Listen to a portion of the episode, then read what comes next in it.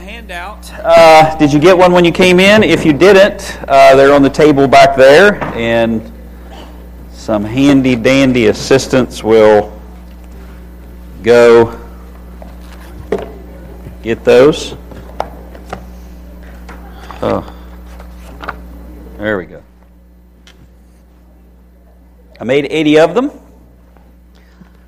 And thanks to Brother Tim for filling in while I was gone. And I know he covered lesson three and four.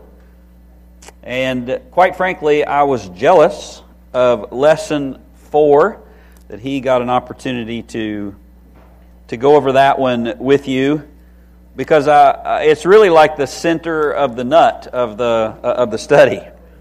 Um, interpretation Everybody get a copy of that? Yep, some right over here. Need one.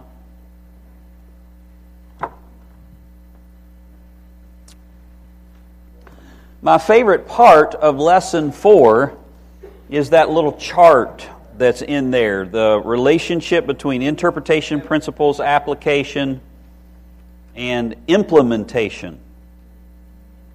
And the reason uh, I, I, like it, it was this one, you remember.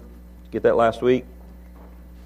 The reason that I like it so much is because I think it actually visually explains one of the issues that, that, that can take place if you, you don't properly handle Scripture and know, know hermeneutics.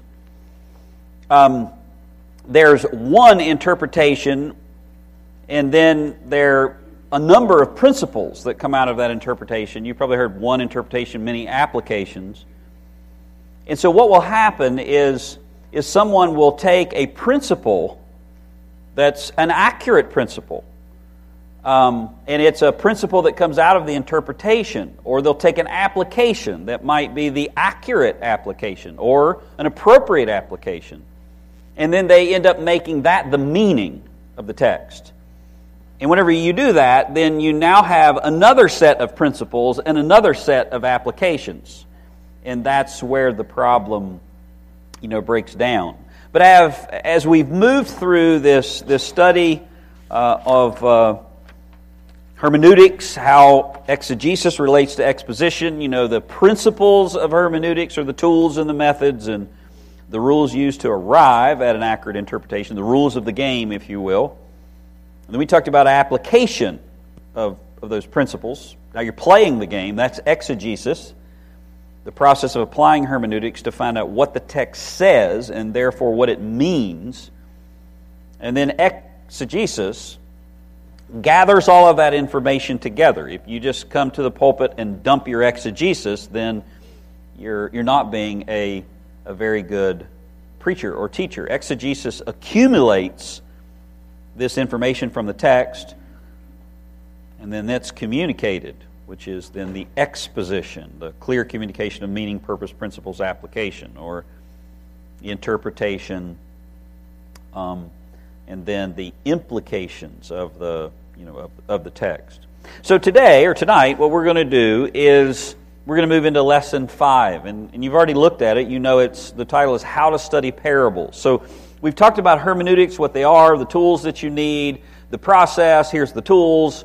Here's what it's called when you apply the tools. Here's your goal and exposition.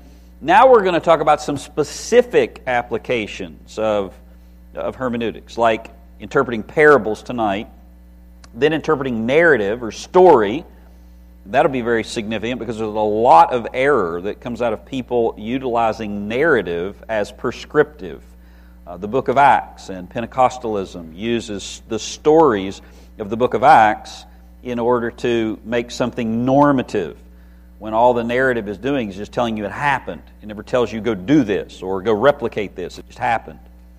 And then we'll also look at prophecy and some other things. But tonight is how to study parables. So if you look at your first page there, what is a parable? Everybody's probably read parables. You probably like parables. Um, I've heard people actually even use wrongly the concept of parables, that Jesus used parables, uh, that, that the way you're supposed to preach is to make it simple like that. Always use object lessons, and because that's the way Jesus preached. And when they, when they do that, they actually leave out that, that passage in Mark where Jesus says he's telling people parables because the mysteries of the kingdom are hidden from them. So he's actually using parables to conceal the truth. Um, but parable actually uh, is a word that means to come alongside or lay alongside or to compare. It's to compare and contrast something known and unknown. So, like the, the parable of the, of the soils, an agricultural society, everyone understands the idea of sowing and, and, and reaping. And so, it's taking something known and it's using something known in order to communicate something that's unknown. And a lot of the parables that Jesus uses is, is to reveal the mystery of the, the kingdom of heaven, the, the, the mystery of the, the gospel of the kingdom. And, the, and a mystery is not like, uh, you know, Nancy Drew or whatever, whoever the person that does mysteries now today. I just dated myself, I, I know that. But um, it's not like something uh, I, I got to go search for it. A mystery in the New Testament is something that was not revealed in the Old. And so in the New Testament, the, the mystery is being, is being manifest, it's, it's being revealed. And so Jesus uses the parables in order to, uh, to, to do that. So a parable is a story which could really happen. And it's designed to teach a specific spiritual truth and is usually if not always, related to the kingdom of God. Um, or, as I said, to, to reveal people who are rejecting Christ. Um, in the Gospel of Mark, when Jesus gives the parables of the, of the soils, the disciples ask him, Why are you speaking in parables? And um, he says, Because it's, it's been given to you to know the mysteries of, of the kingdom and not to them. Um, so, what are how do we know a parable whenever we whenever we, we see one? Well, here are some common characteristics or some qualities of, of parables. Look at A. Sometimes they come in sets, and they have a repetitious buildup. Uh, open your Bibles to Luke 15, 1 through 32. We'll probably be doing this a little bit tonight. Luke 15, 1 through 32. You're obviously always practicing the other principles your context, far context, context, context.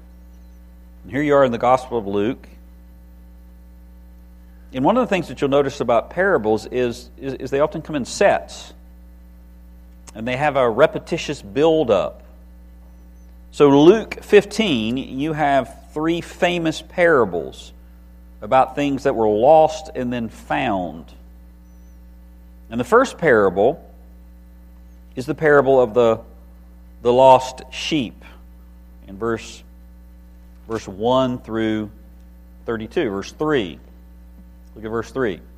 So he told them this parable, saying, what man among you, if he has a hundred sheep and has lost one of them, does not leave the ninety and nine in the open pasture and go after the one which is lost until he finds it? And when he found it, he, he, he lays it or lays it on, on his shoulders, rejoicing. And when he comes home, he calls together his friends and neighbors, saying to them, Rejoice with me, for I have found my sheep that was lost. I tell you, that in the same way, there will be more joy in heaven over one sinner who repents than over 99 righteous persons who need no repentance. Then the next parable, it's also something that's lost. Verse 8. Or what woman, if she has 10 silver coins? Now, what's the difference between the first parable and the second parable? How many sheep? There's a hundred, right? He goes after the one. So there's hundred. He leaves 99, he goes after the one. And now she has 10 silver coins. So you're going to lose one of a hundred, and now she loses one of ten. So it's very significant. It's increasing in, um, in, it, it's in, in buildup. Or what woman, if she has ten silver coins and loses one coin, does not light a lamp and sweep the house and search carefully until she finds it? And when she's found it, she calls together her friends and her neighbors, saying, Rejoice with me, for I found a coin which I had lost. In the same way, I tell you, there is joy in the presence of the angels of God over one sinner who repents. And now here is another parable. Notice how it increases. Verse 11. And he said, A man had two sons. So you go from 100 to 10 to 2. And the younger said to his father, and also notice that, you know this and we won't read it all, but it, this one's a lot longer, isn't it? A lot more detailed. It, it's the, the primary one of the, of the three, but it's a buildup, and they all have the exact same purpose, exact same idea or concept behind them. Um, Matthew 24, uh, 32 through, through 41, or Matthew 25, 1 through 30, the, the parable of the fig tree, the ten virgins, and the, and the talents. They all have to do with being ready for Jesus' return. So there's three of them parable of the fig tree, parable of the ten virgins, parable of the talents. They all have to do with the same idea being ready for the return of, of Christ. So, so sometimes they come in sets. Sometimes they also provide a sharp contrast. So, so they won't have like three that will build in intensity, but they'll, they'll, they'll contrast things, they will compare things. So uh, turn to Matthew 25, uh, 1 through 13.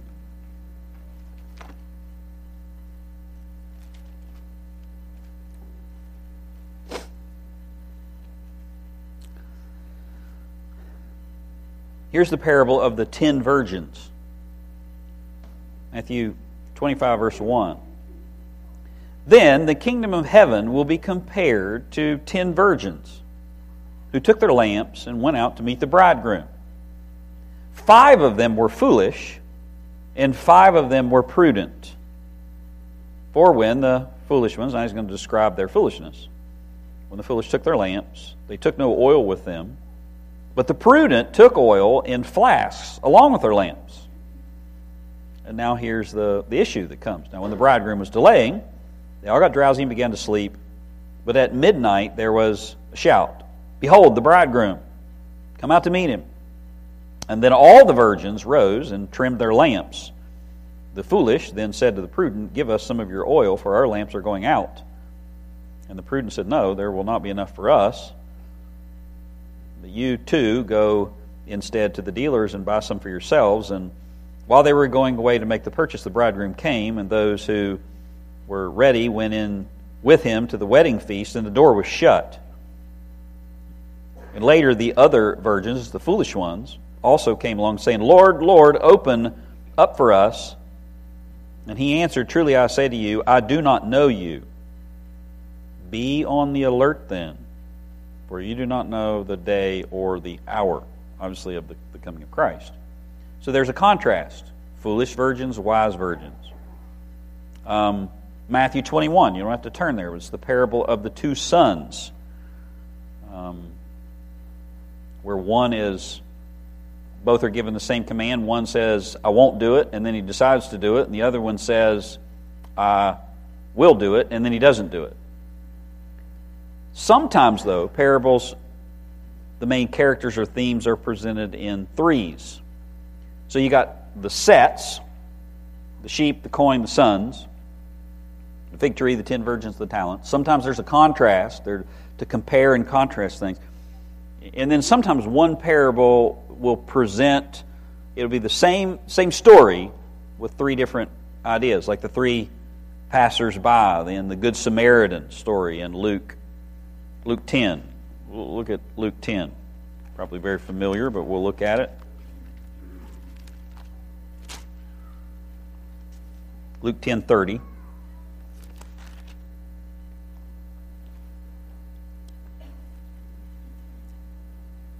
And notice how this starts.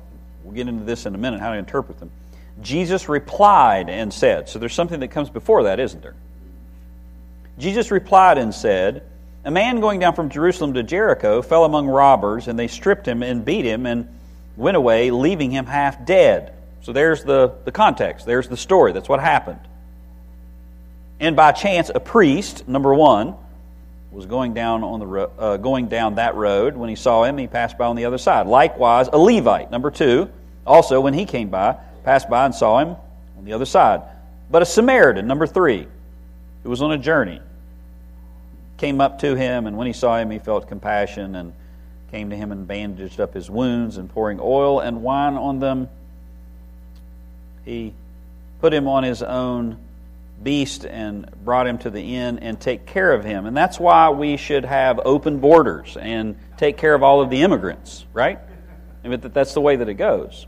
I mean, you should take care of people that come in need, but taking a parable like that and then making some immediate personal application is you can take the word and make it say whatever it says, like Luther this morning what he understood about the gospel came whenever he learned the context of, of Romans 1 16 and, and 17. So here uh, are the, the main characters. There are three of them, but there's still a contrast, isn't there? The Samaritan, who was despised, is contrasted with the priest and the Levite, who was.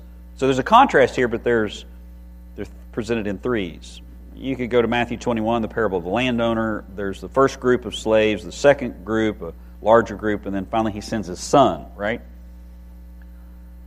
So sometimes the main characters are, are presented. Look at D. We're looking at just qualities of parables. What, what are parables and what are some of the, the natural qualities of them? Parables were told in the midst of a living encounter to meet a need of a specific situation or problem. That's why I just pointed out, like in the Good Samaritan, Jesus replied and said, I mean, there's something going on, and he's using this parable to, to teach or to deal with something. So it's very important to discover why the parable was given. Because if you don't understand why the parable was given, then you can take it and twist it and be unfaithful to the scriptures because it will help you then determine if your interpretation matches the reason. So when you go back and you interpret the parable, I think the parable means this. If that doesn't match the reason that the parable was given, you're wrong. Because that's the reason the parable was given, to answer a question or to deal with a deal with a specific problem. And so the example that's given here in Matthew 13 2 and a great multitude gathered to him. And so that he got in the boat, and the whole multitude was standing on the beach. So there's a great multitude gathered, and then Jesus gives them the parables of the soils. Or Matthew 18. Turn over to Matthew 18, uh, verse 21, or back to Matthew 18.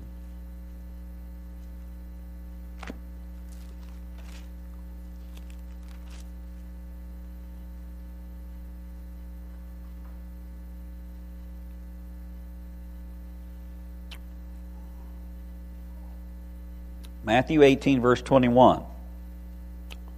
Jesus just finishes talking about if your brother sins, go show him his fault, the, church discipline passage.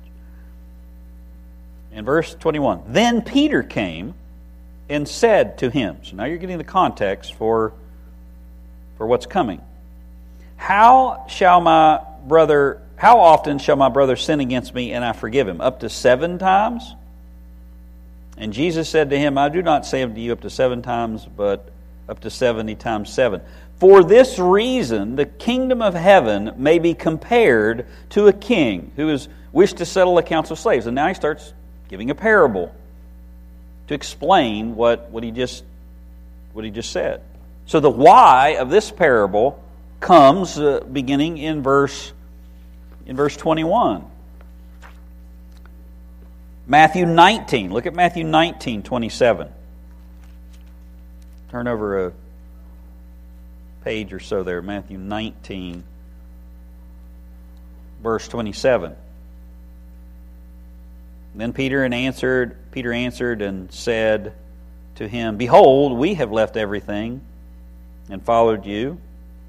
What will there be there for us? And Jesus said to them, Truly I say to you, you who have followed me in the regeneration when the Son of Man will sit on his glorious throne. And he goes on. And then, verse 20, I'm sorry, chapter 20, verse 1 For the kingdom of heaven is like a landowner who went out early in the morning to, to hire laborers. And talking about the rewards that, that, that are there, the why it was given. Matthew 24, the Olivet Discourse, really long. You remember Jesus in the middle of the Passion Week? He's going into the temple teaching every day, and then he's leaving the temple and he's holed up with the disciples. And one night he goes to the Mount of Olives and he gives them uh, what's called the Olivet Discourse. And verse 3 of Matthew 24 sets the context for all of it. And he was sitting on the Mount of Olives, and the disciples came to him privately, saying, Tell us when these things will be, when, the, coming. What will the sign of your coming be and of the end of the age? And then he goes and he gives all kinds of parables. He talks about the coming of the Son of Man. So they ask him a question, he answers it. So whatever those parables mean, in Matthew 24 in the Olivet Discourse, they're going to apply to, to those questions. Look at E. Parables are also given in order to evoke a response from the hearers. And the main point, this is vital, the main point is almost always at the end of the parable. So if there's two places that you should pay attention to the parable, it's not all of the details in the parable. The details are important, but you want to pay attention to why the parable was given. What's going on before? Why does Jesus give a parable? Why does he answer in a parable? And then pay attention to the end of the parable, because almost always at the end of the parable, he's going to interpret it for you. He's going to tell you exactly what his point is of the of the story. So, so you don't have to get all wrapped up in, you know, the, the birds that are in the mustard seed, are they the, you know, the Gentiles and, you know, and all of those kinds of, uh, of things. What's the point of the parable? What's the context of why it was given? And then Jesus usually gives the point almost always at the, at the end. Look at Matthew 13, 49 through 50. Here's the end of the parable of the tares. So it will be at the end of the age and it'll, it'll sound something like that. So it will be at the end of the age. The angels shall come forth and take out the wicked from among the righteous, and will cast them into the furnace of fire, and there shall be weeping and gnashing of teeth. Point to be learned is don't go on weeding expeditions in the church, or you may often uproot true believers. Um, Matthew 18 34 and 35. The end of the parable of the unforgiving servant. And his Lord, moved with anger, handed him over to the torturers until he should repay all that was owed him. So shall my heavenly Father also do to you if each of you does not forgive his brother from your heart. You hear the, the punchline, the, the point, the interpretation. Matthew 20, verse 16. Two more examples. The end of the parable of the laborers in the vineyard. Thus the last shall be first, and the first shall be last. Matthew 21, 31. The end of the parable of the two sons. Which one of the, or which of the two did the will of his father? So sometimes he, he brings them to the point he sets them up. He tells them the story, and then he asks a question. And they said the latter.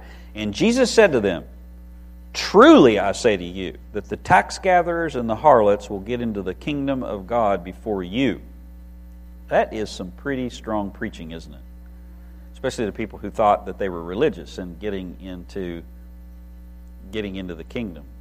So the main point is almost always at the at the end. So there's some some ways that you can identify parables. There, there are some that, that are, people will call parables, that are stories, and there's debates like Luke 16 is the rich man and Lazarus, is that a parable?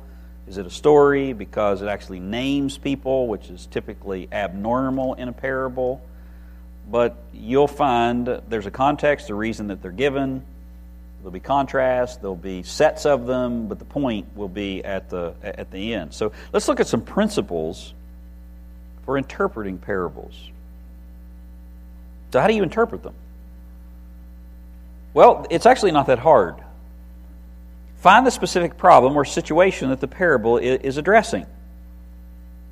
And now you're using the tools that you've already gathered, the near and the far context. With parables, it's really easy because almost always the far context is, is, is the kingdom, the kingdom of heaven, the kingdom of God. Something about what is dawning because the Messiah is now here. He's come, He's the promised one. The far context usually tells you that the parable is within the kingdom theme since Jesus is proclaiming and presenting the kingdom. But the immediate context then tells you the specific situation or the problem that is that's addressed. And the problem may be stated in the the introductory question or in, in the introduction like like with a question like Matthew 9:14 why do we and the Pharisees fast often, but your disciples do not fast, or fast not? And Jesus gives the parable. The problem may be seen in a, in a criticism, like in Luke 15 2. Go back to Luke 15 2. This is probably the one that you know the best, so we'll practice on it. Luke 15.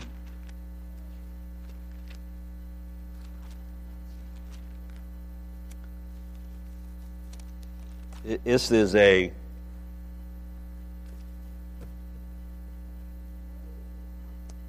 I don't even know the right word. Powerful passage of Scripture. Um,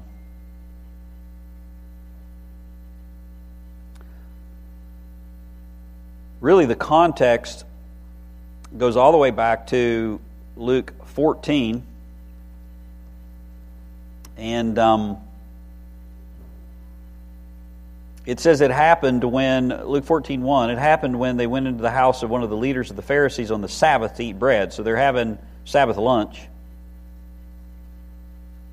Jesus comes, they're watching him closely. They're, they're trying to catch him in something.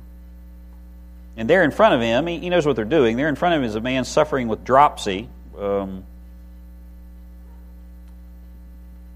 swelling. And Jesus answered and spoke to the lawyers and the Pharisees, saying, Is it lawful to heal on the Sabbath or not? He knows what they're doing, so he just preempts it. And they didn't answer, they kept silent. And he took hold of the man, he healed him, and sent him away. And he said to them, which one of you will have a son or an ox fall into a well and will not immediately pull him out on the Sabbath day? And they knew that they would do that, so they couldn't reply to this. And then he began speaking a parable to the invited guests because he noticed how the invited guests had been picking out places of honor and at the table. Saying to them, When you're invited by someone to a wedding feast, did not take a place of honor. So, so first of all, he's invited to this Sabbath lunch by, by the, you know, the, the highbrows, and, and he, they're watching him, trying to catch him in something, and he just deals with them. He heals the man right in front of them and stumps them. Then he goes to the guests, the people that are the other people there, not the not the people that invited him, not the ones that are that are hosting the lunch. Now he goes to the guests. He's watching them trying to weasel to the to, to the front in order to, to, to be viewed as something that they're not, because someone thinks, ah, they must be important because of where they're sitting. So he tells them, uh, basically, don't do that. He exposes them. He says, you're going to do that, and somebody's going to come along and say, Give your place to this man and disgrace you. Verse 11, notice the point of the parable. Here's the parable, point of the parable. For everyone who exalts himself will be humbled, and he who humbles himself will be exalted. And then he went on to say to the one who had invited him, so now the specific man who invites him, when you give a luncheon or a dinner, don't invite your friends or your brothers or your relatives or your rich neighbors. Otherwise, they may also invite you in return, and that will be your repayment. So now he, he exposes the, the actual host because the host has invited all these people for, for the same purpose. But when you give, in verse 13, a reception, invite the poor and the crippled and the lame and the blind, and you'll be blessed since they do not have the means to repay you, for you will be repaid at the resurrection of the righteous. And when one of those re- were reclining at the table, so now here's a guest who's reclining at the table, heard this, he said, Blessed is everyone who eats bread in the kingdom of God. So Jesus is teaching, he's exposing everyone, and some knothead in the middle of it says he thinks he knows what he's talking about. Then he blurts out this, this statement Blessed is everyone who will eat bread in the kingdom of God. Oh, he said the kingdom. I'll say something smart about the kingdom. And then Jesus says to this man, exposes this man. But he said to him, The man was giving a big dinner and invited many. And the dinner hour was he sent out his slave to say to those who had been invited, Come, for everything is ready now. But they all alike began to make excuses. The first said, I bought a piece of land and I've got to go look at it. Please consider me excused. And the other bought five yoke of oxen. Another married. Verse 21 And the slave came back and reported to his master that the head, uh, all of this to, to, to his master. Then the head of the household became angry and said to his slave, Go out at once into the streets and the lanes of the city and bring in here the poor and the crippled and the blind and the lame. Now that's a repetition, isn't it? And the slave said, Master, what you have commanded has been done, and there is still room. And the master said to the slave, Go into the highways and along the hedges and compel them to come in, so that my house may be filled. For I tell you that none of these men who were invited shall taste of my my dinner. So he turns it to the kingdom with this statement Blessed is one who eats bread in the kingdom of God. Let me tell you who's going to eat bread in the kingdom of God. It's not going to be the, the people that have been invited to the Messiah, like right now, like you all, and you rejected him. The people that are going to eat bread in the kingdom of God are the spiritual cripples and the lame and the people that have absolutely nothing to offer, and they realize that. That's who's going to be in the Father's house eating his bread. And verse 25 Now large crowds were going along with him. And he turned to them and said, and in, in the original, it's like he's walking along, there's this big crowd following him, and it's like he whirls around to them and speaks right to them. And he breaks every church growth rule known to man. He has a giant crowd following him, and he says, If anyone comes to me and does not hate his own father, mother, and wife and children and brothers and sisters, yea, even his own life, he cannot be my disciple. Well, well that's going to draw a crowd, isn't it? And whoever does not carry his own cross and come after me cannot be my disciple. It doesn't say won't be a good one. Cannot be my disciple. You're not getting in the kingdom. You're not getting in the kingdom unless you understand that you're spiritually crippled and lame and blind For which one, in verse 28, for which one of you, when he wants to build a tower, does not first sit down and calculate the cost? Others, when he lays the foundation, he won't be able to finish. Saying this man began to build, he was not able to finish. Or what king, when he says to meet another king in battle, doesn't first sit down and consider whether he's strong enough? Verse 32, or else which other is far away, sends a delegation asking for terms of peace. So then, None of you can be my disciple who does not give up all of his own possessions. Therefore, salt is good, but even salt has become tasteless. If it has become tasteless, with what will it be seasoned? It is useless either for the soil and for the manure pile. It is thrown out. He who has ears to hear, let him hear. Now, who's going to hear that? Luke 15 1. Now all the tax collectors and sinners were coming near to listen to him. But the Pharisees and the scribes began to grumble, saying, This man receives sinners and eats with them. Do you know who listens to a message like that? Do you know who forsakes father, mother, brother, sister, even their own life? You know who takes up a cross and gives up anything? They don't care. Uh, life doesn't matter to them anymore. Somebody who realizes that they are a sinner outside of Christ and they're blind and crippled and lame and that they've been invited to an eternal feast. That's who draws near and that's who hears. And you know who's outside of the kingdom, the ones making the excuses? Well, it's right here. They're doing it. Verse 2 Both the Pharisees and the scribes begin to grumble, saying, This man receives sinners and eats with them. So he told them this parable. Who, who did he tell the parable to? The scribes and the Pharisees that were grumbling. What man among you, if he has a hundred sheep? And then he goes through the parables. And he's explaining to them that this is what God does. He saves sinners. He, he goes after the lost. He, he grants salvation to those who are repentant. And then the reason that the parable for the lost son is longer is because it's a contrast. And the older son in the field is the Pharisee and the, the scribe.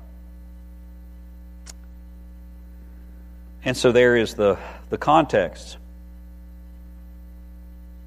Look at uh, number two principles for interpreting parables.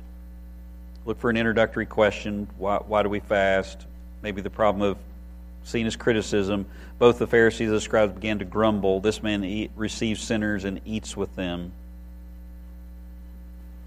That doesn't mean that, that Jesus didn't have any scruples or morals and he didn't care how anybody lived. These sinners that are coming to listen are acknowledging their need. And just as a, an oversimplification, you really see Jesus dealing with with, with people in two different ways in the New Testament. Those who are arrogant or religiously arrogant, in particular, kicks them in the teeth. Those who are know their need, um, he lifts them up, shares the gospel with them, but their heart's are already prepared to hear it. Look at three. The problem may be seen in a, in a false or wrong attitude, like Matthew 21 23. When they ask him, By what authority do you do these things? And he gives them a parable to explain his, his authority.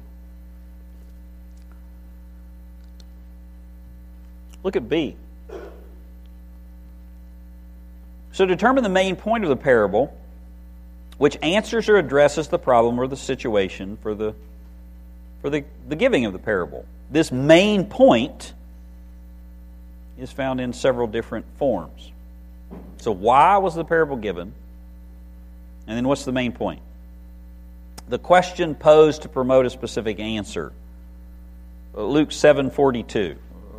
Uh, turn back to Luke 7:42.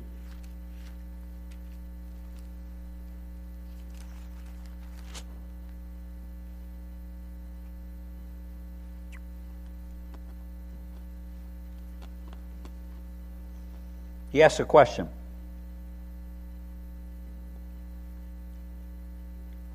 When they were unable to repay, he graciously forgave them both. So, which one of them will love him more? Can also be a direct conclusion made in the parable, like in Matthew 18 35. So shall my heavenly Father also do to you. In if each of you does not forgive his brother from your heart. Now, you might not say, well, whoa, that, that seems pretty serious. Is he talking to Christians? Is he not talking to Christians? What does it mean to forgive in his heart? And you might have to do some, some studying in order to figure all of that out, but, but you know what he's saying, the point of the parable. There could also be an external interpretation of the, uh, of the parable. Like Matthew 15 15. Peter answered and said to him, Explain the parable to us. He just asks. And um, that's probably what I would do. Uh, I don't know. Can you fill me in here, Lord? I mean, you've got the Son of God right there. Ask him the question. There could also be a repetition, a repetition of the main point in several connecting parables. Um, Matthew 24, remember that's the Olivet Discourse. And they're asking Jesus, What will be the sign of your coming? When is it going to come? When's the end going to come? So it's all about the coming of Christ. And so you have the main point in, in repetition in these several connecting parables, Matthew 24 43. But be sure of this that if the head of the house had known at what time the, uh, of night that the thief was coming, he would have been on alert. And he would not allow his house to be broken into. Matthew 24 46. Blessed is the slave whom his master finds so, uh, so when he comes. Matthew 24 50. The master of the slave will come on a day when he does not expect him, and in an hour where, when he does not know. Matthew 25 13. Be on alert then, for you do not know the day nor the hour. Matthew 25 45. Then he will answer them on the judgment day following his coming, saying, Truly I say to you, to the extent that you did not do it unto the unto one of the least of these, you did not do it unto me. So determine the main point. And then something else that will help you is the cultural backgrounds, the cultural backgrounds and customs of, of, of many parables. Remember, these are things that could happen to explain something and you're 2,000 years removed. So there may be some cultural context there that will that that you need to know. So seek to understand the cultural details. And I think Tim two weeks ago maybe uh, went over some some customs books that will give you some some insight into that. Will help you understand how the hearers would have understood Jesus' parable. So, like Matthew 25, 1 through through 13, the, the virgins. What are the marriage customs? Why is someone leaving the house at midnight and going to somebody else's house? And what does all that mean? Well, in a Jewish wedding, the bridegroom would leave his home, lead a procession of friends to the, the bride's home to receive her, and typically the ceremony was done there, and then they would all go back to the father's house, to the father of the, the bride's house for the for the celebration and the consummation, and, and so that's that's what's going on. Um, and so you didn't go to the celebration until the the bridegroom passed by to get the bride and brought her back. That's whenever you you would go, and you didn't and have an internet or texting to say, hey, he's coming. You got to be ready. And that's Jesus' point. You have to be ready whenever he comes.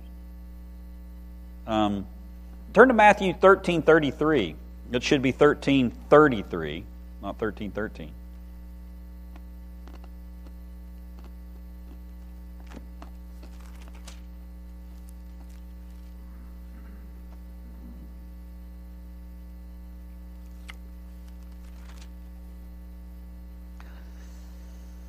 Um, this is one that's often a sticky wicket for people. Matthew 13:33 He spoke another parable to them the kingdom of heaven is like leaven which a woman took out and hid in 3 pecks of flour until it was all leavened. So what does leaven represent in the Bible normally? Sin. It's bad, right? But here it actually has a good context. Notice, first of all, it says, He spoke another parable to them. So there's one that precedes it. So let's look back at the one that, that precedes it. Verse 31 And he presented another parable to them, saying, The kingdom of heaven is like a mustard seed. And, oh, wait a minute. He presented another parable. So you got to go back even further. So there's a parable that's, that's prior to that. Verse 24.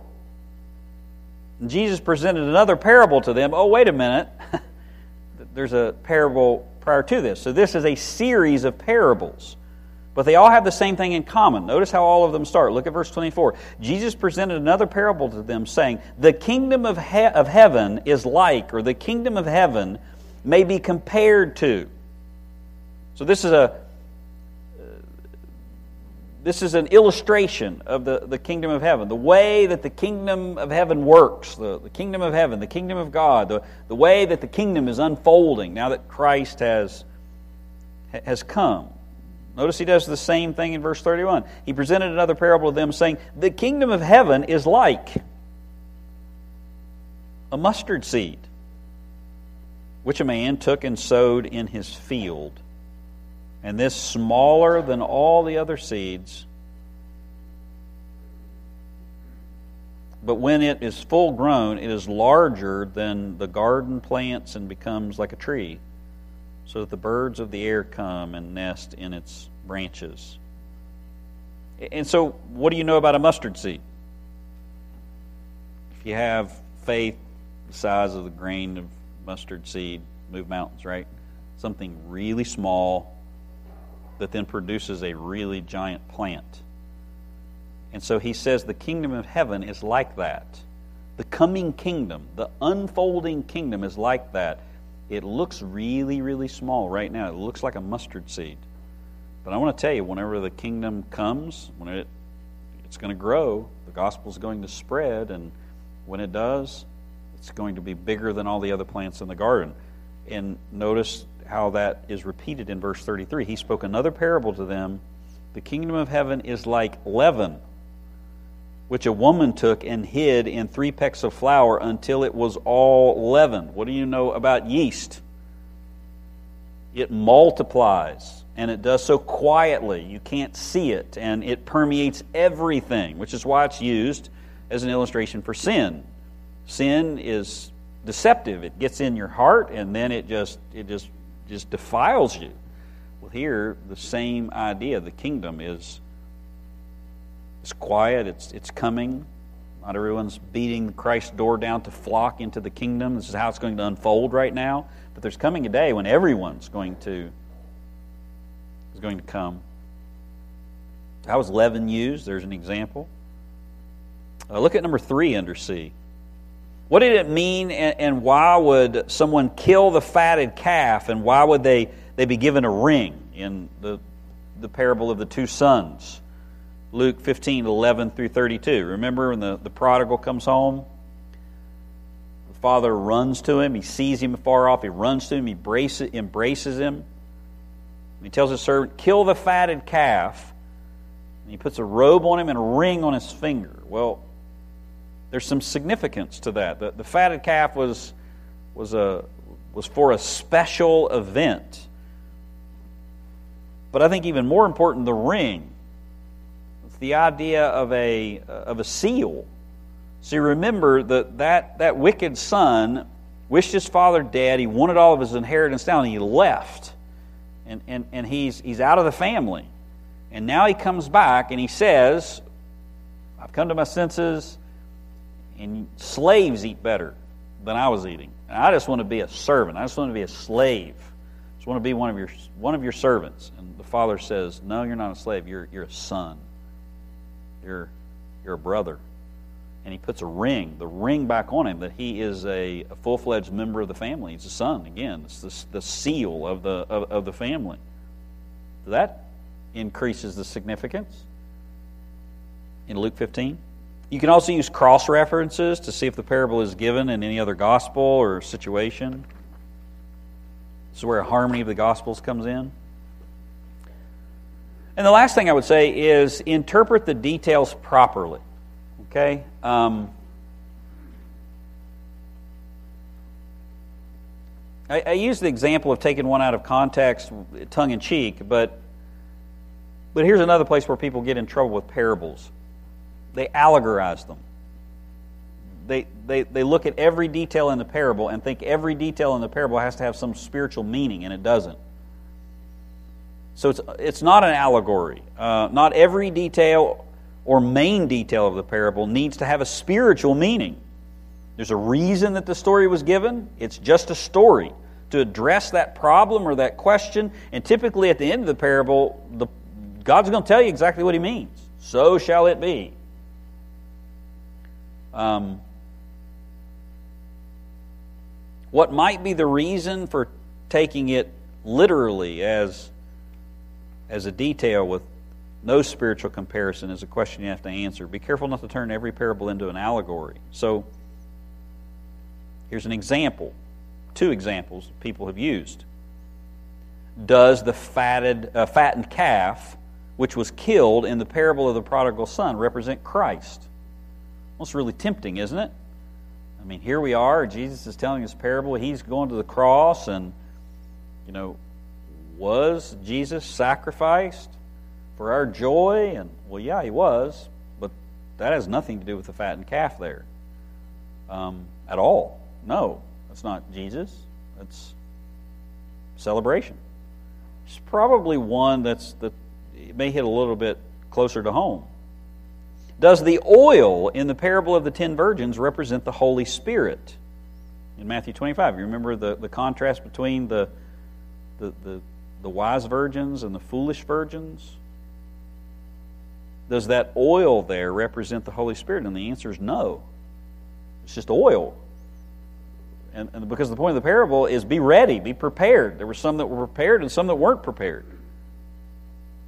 And so don't spiritualize or allegorize or give meaning to things that the text doesn't give, give meaning um, to. Um, so let's practice. This is how we'll close tonight. We'll be done very shortly. Uh, let's look at Luke 12, 16 through 21. Luke 12. 16 through 21. Here's the parable of the rich fool.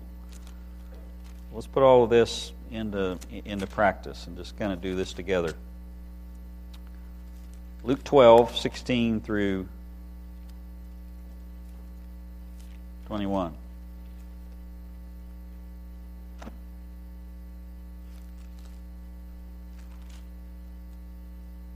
And he told them a parable, saying, The land of a rich man was very productive. And he began reasoning to himself, saying, What shall I do, since I have no place to store my crops? And then he said, This is what I will do. I will tear down my barns and build larger ones, and there I will store all of my grain and my goods. And I will say to my soul, Soul, you have many goods laid up for many years to come. Take your ease, eat, drink, and be merry. But God said to him, You fool, this very night your soul is required of you, and now who will own what you have prepared? So is the man who stores up treasure for himself and is not rich toward God.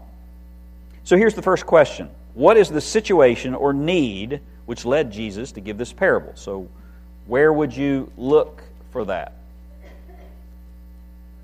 Yeah, immediately right before. Um, look at verse 13. Someone in the crowd said to him, Teacher, tell my brother to divide the family inheritance with me. Now, here's a place where it may be helpful to understand some, some cultural things because what we do is we have a will, and the will lays out who gets what and you know and whatever else and if somebody doesn't have a will then the state does that and same idea here. There's a there's a there's a problem.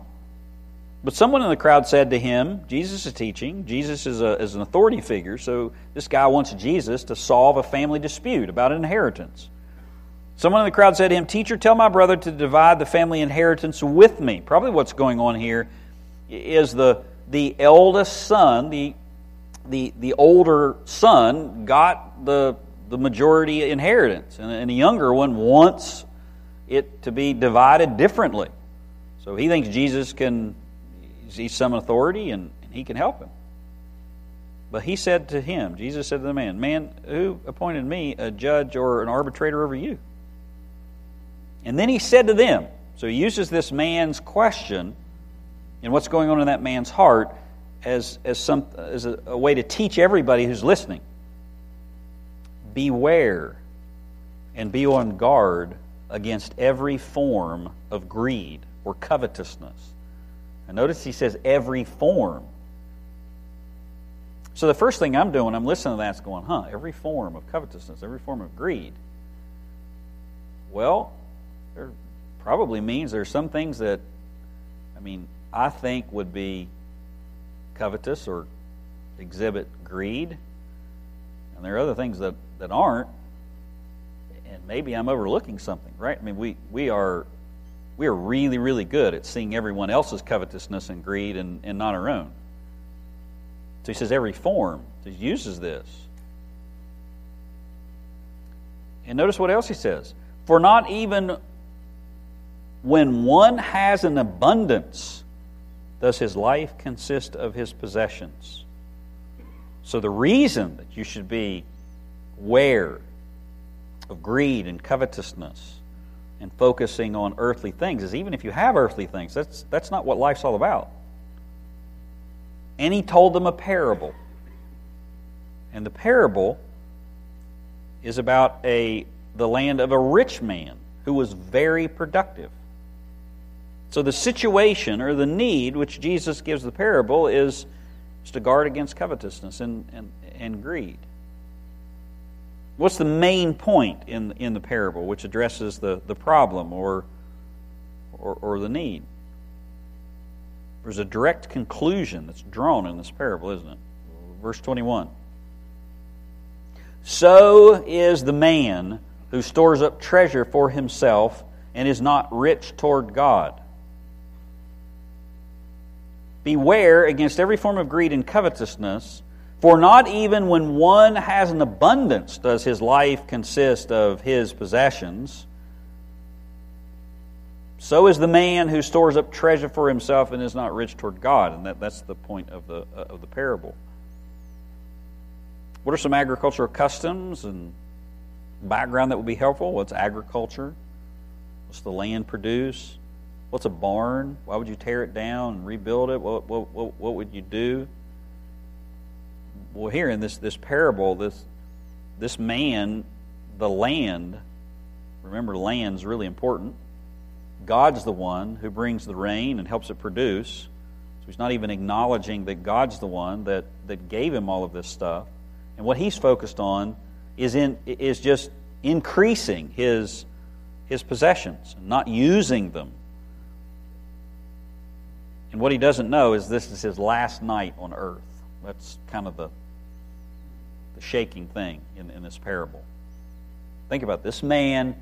He's rich. His land's producing. Everything's going his way. It's great. He's, he's, he's, he's got his, you know, his millions or billions or, or whatever it is, and he doesn't even realize that this is his last night on earth. He's using all of those things for, for nothing. And he's not rich toward God. So, is the parable number four given anywhere else at the same time to the same group of people to meet the same need or problem or situation? So, is this parable given anywhere else? I don't think it is. Um, study Bible typically will tell you if, if it is. But this is in the context of the, the Sermon on the Mount. So I think you probably could go back to Matthew 6 and not get the same parable, but you get the same idea. So both Luke 12 and Matthew 6 are, are connected to the Sermon on the Mount. Look at verse 23. Look at what he says. I'm sorry, verse 22. Uh, so is the man who stores up treasure for himself and does not risk toward God. And he said to his disciples, For this reason I say to you, do not worry about your life or what you will eat for your body or what you'll put, put on, for life is more than food, and the body more than clothing. Consider the, the ravens, they don't sow or eat. That, that's Sermon on the Mount. Which wasn't just one sermon, by the way. It's what Jesus is going around preaching. He's going around preaching all, all over the place. And so he's addressed this issue before, but I can't find any, any parallel parable. Maybe you can. Um, what details have spiritual meaning and what don't? There's, there's none. I mean, there's nothing special in this. There's a man, land produces. And does the main point of the parable apply to you personally? Yes, it does. Better believe it does. So is the man who stores up treasure for himself and is not rich toward God. Um, when you don't know what your how long your life is, you can be a fool. So you can practice uh, Hebrews 4:12, but that is the lesson on parables this evening. Next week we'll look at narrative and we'll probably get into some I'll use some of those examples I told you about where people have misinterpreted narrative. So we'll get a little spicy next week. Show you how people mess things up, build denominations on them. But um, closing thoughts, comments? All right. Father, we love you. We thank you for your word and for tools. Help us rightly divide it. That's what we desire to do. And so help us to be faithful laborers. And we are so thankful, Lord, that we were blind and crippled and lame, and that while we rejected you however long, you, you gave us ears to hear. And now, as sinners, we just draw near to hear you. Um, and we long to eat bread in the kingdom of God. We look forward to that day when we're gathered around your table. And we'll be there all because of your grace and the righteousness of Jesus. It's in his name we pray. Amen.